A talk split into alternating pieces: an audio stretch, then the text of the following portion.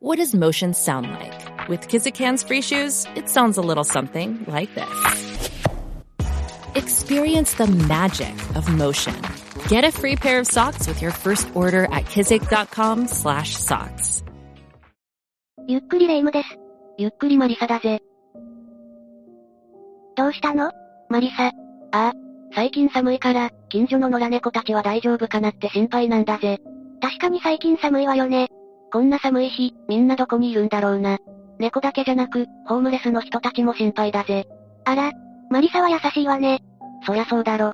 ホームレスの人たちだって、何か理由があって路上での生活をしているんだ。必死に生きようとしている人たちの安否を心配するのは当然だろ。確かにそうね。人には色々、分けっていうものがあるものよね。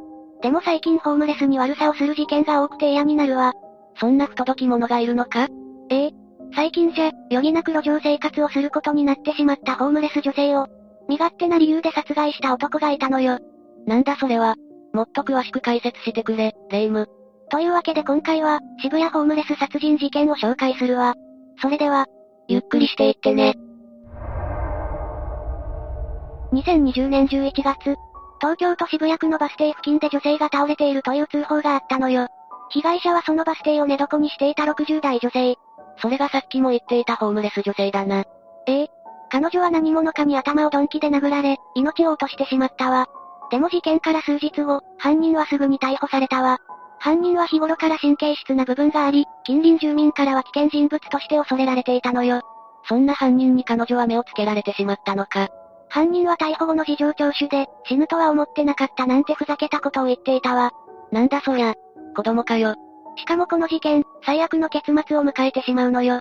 最悪の結末？ええ。胸くそ悪い終わり方よ。犯人の生い立ちなどにも詳しく触れながら、事件について解説していくわね。まずは犯人の生い立ちから解説していくわ。犯人は吉田和人。1974年に東京都で生まれたわ。吉田家は祖父母の代から酒屋を営んでおり、さらには複数の不動産を所有している資産家でもあったのよ。裕福な家庭だったんだな。ええ。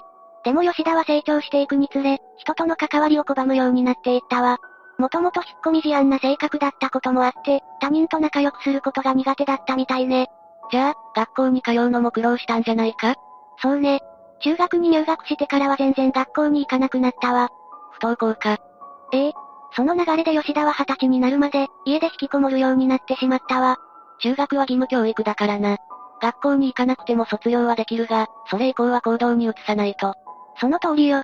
でも吉田は行動ができず、中卒のニートとなってしまったの。親御さんかなり心配だっただろうな。ええ。父親は吉田のことをずっと心配していたわ。でも吉田にも、このままではまずいという気持ちがあったのか、二十歳でついに行動を起こしたのよ。ほう。働きに出たのか？そうなの。1994年、吉田が二十歳の時に就職したのよ。それは両親も安心しただろうな。でも長続きはしなかったわ。この就職で吉田は初めて社会人としての経験をしたんだけど、結局仕事が嫌になって短期間で退職してしまったのよ。おいおい、せっかく決意したのに。そしてまた、前と同じように家に引きこもるようになったわ。吉田のことが心配だった彼の知人が、何度も外に連れ出そうと誘うんだけど、吉田は外に出るのが億劫だと拒否して、かたくなに外に出ようとはしなかったわ。そんなこと言ってくれる知人、貴重だぜ。でもそんな知人の声が届くことはなく、吉田自ら社会とのつながりを絶っていってしまったわ。しかも吉田はネットにも興味を持っていなかったから、本当に誰とも関わることなく生きていたのよ。うわぁ、そうなのか。人と話すのが苦手って人は、ネット越しで話すのが好きって人が多いと思っていたぜ。ええ顔が見えないから緊張もあまりしないものね。でも吉田は本当に誰とも関わりたいと思っていなかったみたいね。携帯もガラケーだし、SNS でもアカウントすら作っていなかったわ。心の底から人と関わるのを諦めていたみたいだな。そんな吉田の心は変わることなく、20年ほど経ってしまったわ。20年。その間ずっと実家の世話になっていたのか？その通りよ。吉田はずっと両親に生活を支えられていたわ。でも2017年、父親が亡くなったことで吉田は心を入れ替えたのよ。このままじゃいけないと思ったのか。ええ。家業である酒屋で手伝いをするようになったわ。またすぐ辞めるとか言わないでくれよ。酒屋のお手伝いは一生懸命やっていたみたいね。吉田が主に担当していたのは常連客への配達。父親が亡くなってからは母親を支えるために一生懸命働いている姿を、近所の人によく目撃されていたそうよ。おお、本当に心を入れ替えたんだな。母親との仲は良かったのか？そうね。そりゃあもう仲良しだったわ。なんでそんな含んだような言い方をするんだ？普通の仲のいい親子とは少し違ったからよ。吉田はいわゆるマザコンっていうやつだったのよね。なるほど。母親だけが心の拠り所だったのか。ええ吉田が心を開けたのは母親だけ。二人はお互いに依存していたような感じだったわ。46歳になっても母親の後をついて回っていたみたいだし。それは一般的な親子の距離じゃないな。時には母親と旅行に行くために、突然仕事を休むなんて言い出すこともあったわ。母親が大好きだったんだな。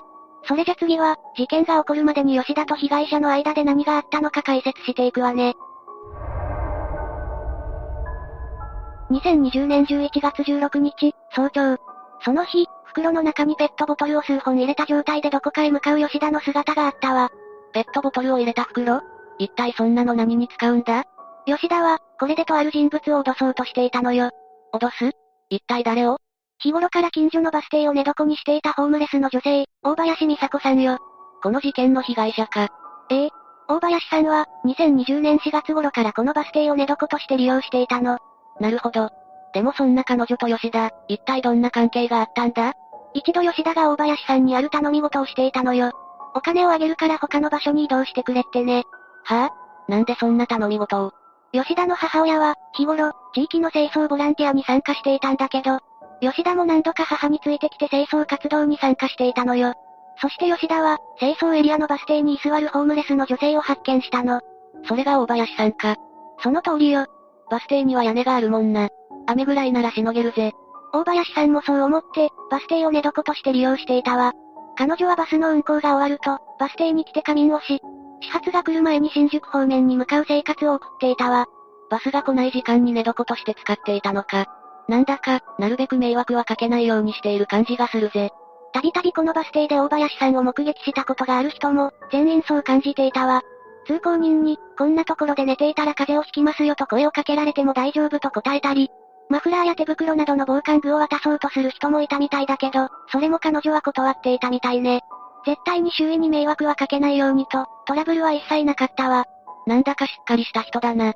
なるべく迷惑をかけないように、目立たないように生活しているように感じるぜ。ええ。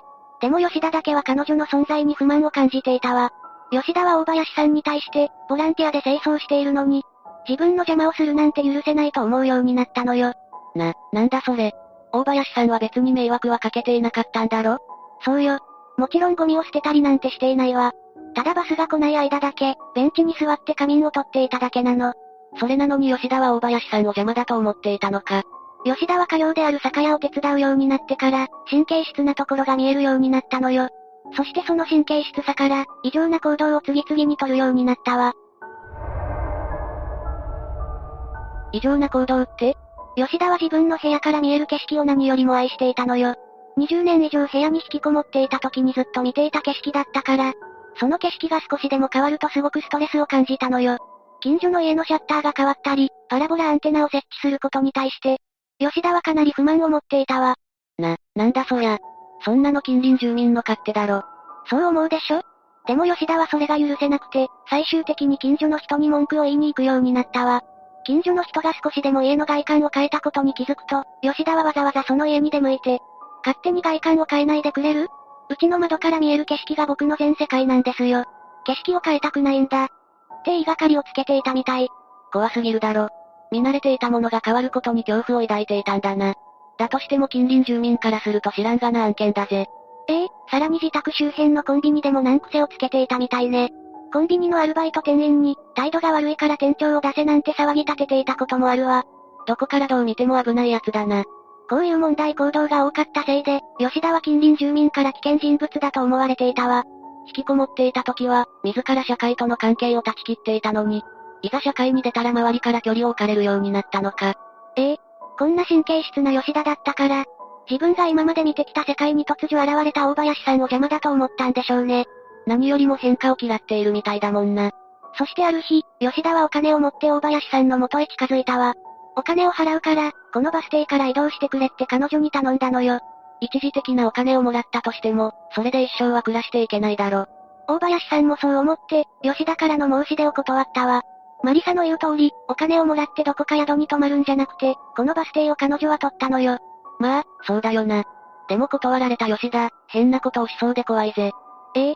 申し出を断られた吉田は怒りが爆発。そして、痛い思いをさせれば彼女も言うことを聞くはず、という恐ろしい考えに行き着いてしまったのよ。それでペットボトルが入った袋で、吉田さんに痛い思いをさせようとしたってことか。この考えにたどり着く時点で理解に苦しむぜ。でも吉田は事件当日、大林さんの元へ向かっている間、さらに恐ろしいことを思いついてしまったのよ。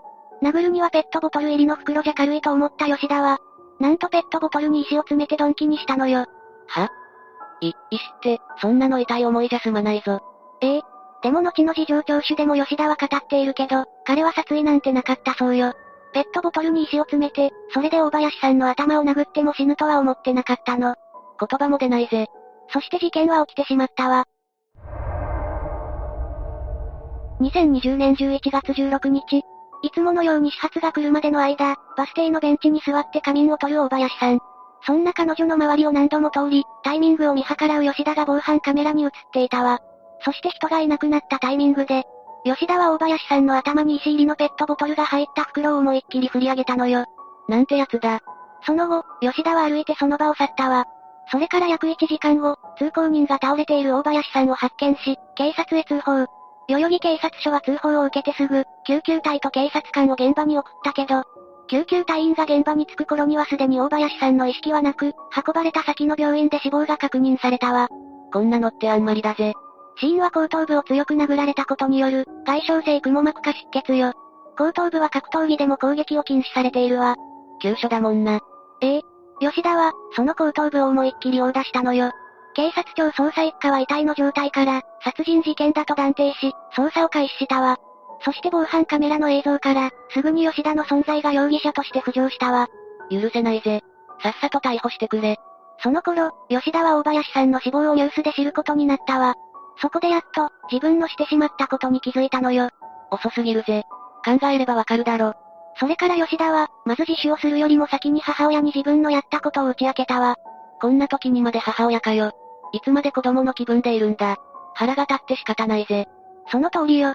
吉田の口から全てを聞いた母親は、すぐに警察へ行くように促したわ。結局警察へ行く吉田に母親が付き添って笹塚交番に出頭。さっさと実施して、自分の罪を償ってほしいぜ。でも交番に人がいなかったのよ。だから母親が、代々木警察署に電話をかけたわ。はぁ、あ、あの事件は息子が起こしました。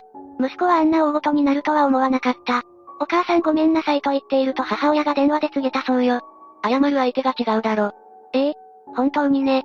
その後の取り調べで、吉田はまさか死ぬとは思わなかったと説明しているわ。そんなんではい、わかりましたってなるとでも思うか？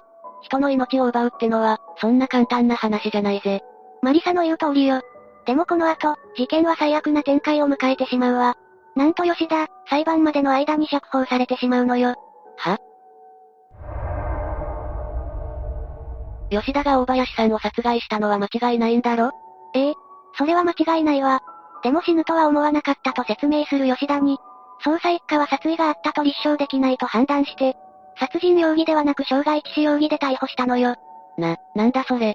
しかも2022年5月17日に初公判を控えていたんだけど、それまでの期間、吉田は仮釈放されることになったわ。は？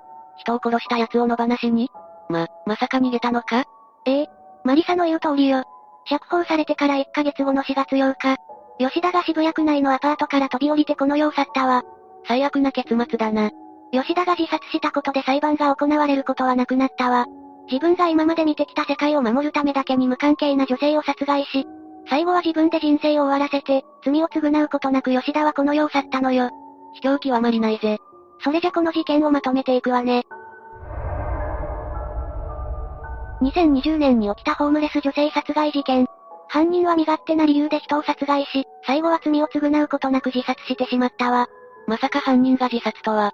こんなんじゃ被害者も遺族も、報われないぜ。逮捕後、一時保釈という判断を下した裁判所に対して、疑問の声が上がっていたわ。そりゃそうだ。また、加害者である吉田は人の急所である後頭部を石が入ったペットボトルで殴っておきながら、死ぬとは思わなかったと発言したわ。仮に殺意が認められなかったとしても、どうして釈放なんか。被害者女性を知っている人はみんな、彼女のことを太陽みたいな女性だったと語っているわ。彼女は一生懸命生きようとしていたわ。でも2020年から日本中で蔓延した新型コロナウイルスのせいで仕事が激減し、その結果、路上生活者として生きていくことになってしまったのよ。そうだったのか。それでも彼女は社会のつながりを持とうと、必死に生きていたわ。それを他人が勝手に終わらせたのか。本当に、胸が苦しくなる事件よ。今回の解説は以上よ。胸くそ悪いぜ。どうかこの世の全ての人が、幸せに暮らせるようにと願ってしまう事件だったな。本当にその通りよ。困っている人みんなが、適切な保護やらお手当やら、もらえればいいんだけどね。ああ、本当にな。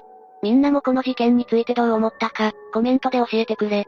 というわけで、今回は渋谷ホームレス殺人事件について紹介したわ。それでは、次回もゆっくりしていってね。